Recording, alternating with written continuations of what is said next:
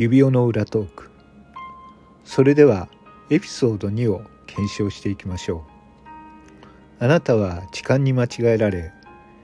駅員に駅員室に連れてこられます。駅員というのは鉄道会社の社員なので事件が発生した時には乗客の安全を図るための仕事はしますが被疑者を取り調べたりする権限はありません。そういうことがあった時には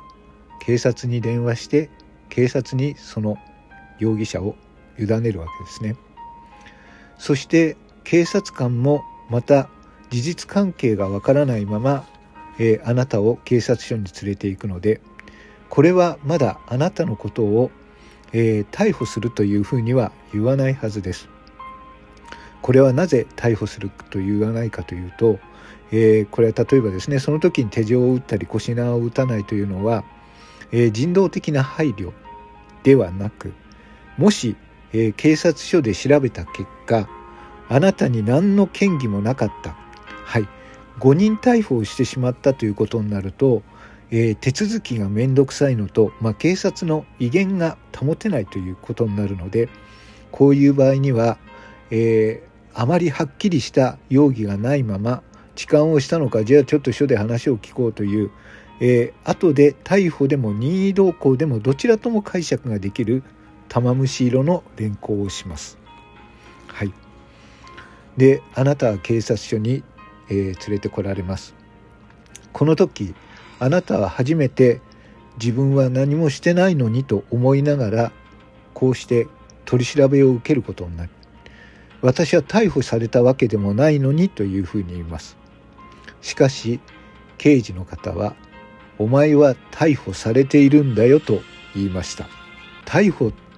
と聞いても一般の方には縁のない話ですけれども、えー、逮捕というのはですねいわゆる通常逮捕緊急逮捕現行犯逮捕かっこ、まあ、準現行犯逮捕と大別されます、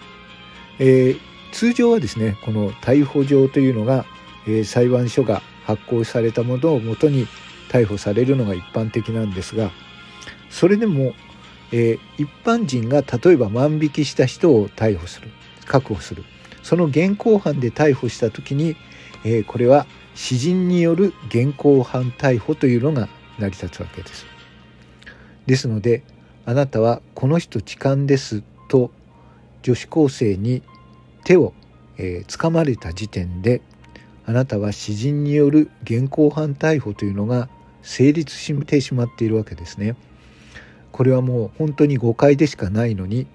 あなたはもう逮捕されてしまっている状態になっているのです。この私はその状況になっていることにまだ気づいていないわけです。こうしてあなたは取り調べを受けそして写真撮影と指紋採取をされます。裁判を実際に見に行った方もいらっしゃるかと思いますがその時入廷してくる被告人は腰縄を打たれ手錠をされています。よくドラマの撮影だと手錠は銀色の鉄製のものと思われている方が多いと思いますが手錠は黒いということを覚えていてください。手錠は黒いんです。はい、えー、普段はそんなことをつけられることもないしこの人は今日金沢に部長と一緒に出張に大事な商談に行くはずの朝だったのに仕事に行かなくてはいけないその朝。この方は今腰縄を打たれ黒い手錠をはめられています。いきなりいつもの日常がありえない悪夢のような非日常に突き落とされました。でもこれもまだ始まりに過ぎません刑事さんは言いました早く認めてしまえば今日のうちに帰れるかもしれないぞ。これはある意味本当のことです。じゃあこの人が本当に認めるのかいや私はやっていないのです。やっていないものを認めるわけにいかない。そんな冤罪を許すわけにはいかない。普通はそう思うはずですがしかしあなたが正義として戦う姿を見せることによってこれから長く辛い戦いは始まるわけです。